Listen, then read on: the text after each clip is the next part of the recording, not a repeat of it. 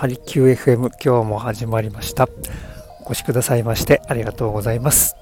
あなたの専用プログラム鍼灸師の大豆です。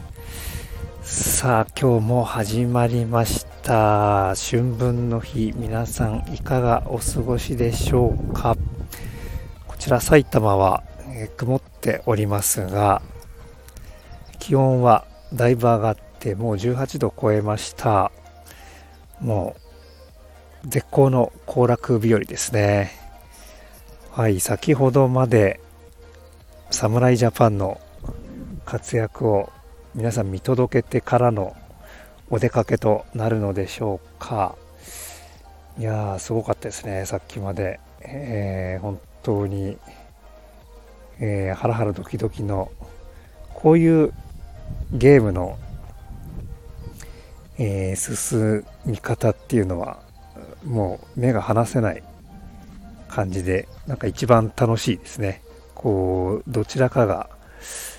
えー、圧勝というよりもいや結構盛り上がったのではないでしょうか。さあえーね。今後次決勝ですね、えー、ますます目が離せないと思います、えー次も楽しみにしたいと思います。はい、えー、今日の一針ですね、えー、鍼灸師の選び方ということで皆さんに一つお伝え差し上げたいと思います。え、鍼灸師といってもですねいろいろ、えタイプがあって流派もいろいろ本当によ、えー、もうそれこそ何でしょうね。十人十色治療家の数だけ本当にやり方がいろいろあるのでおそらくですねもう効果も毎回違うと思います。それぐらいそうですねもうその人によってスタイルも違うので考え方も哲学もバックグラウンドも違うので、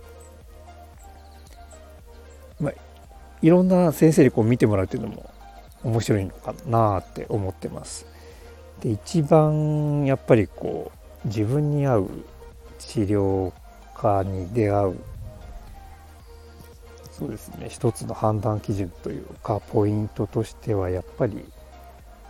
何でしょうねその人と気が合うっていうのが僕はなんか一番かなって、え思っております。東洋医学といっても、ね、鍼灸以外いろいろ、えー、アーユルベーダとか、ね、ヨガとかいろいろありますよね。昨日もちょうど NHK で、えー、やって番組やったのご覧になられた方いらっしゃいますでしょうか結構いろいろ幅広くね、えー、取り扱っていてその中で鍼灸も取り上げられていましたやっぱりですね心と体に効くまあ、治療ということでおそらく他にはない医療だと思います。ですのでですねこうちょっとでもこう興味を持たれた方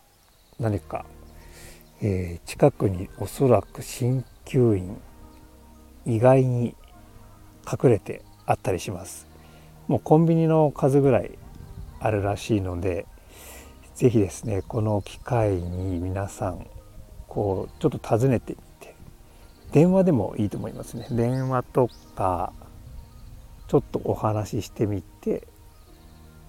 なんかこう気が合いそうだなとか。あとはまあ発信している情報ですよね。ホームページとか SNS ですとかそういう情報でなんかこうしっくりくる、えー、治療家を見つけてちょっと試してみることをこのね、えー、春におすすめしたいと思います。はい。ぜひ皆さんお試しいただければと思いまして、えー、今日配信させていただきました。はい、お越しくださいましてありがとうございました。鍼灸師の大豆でした。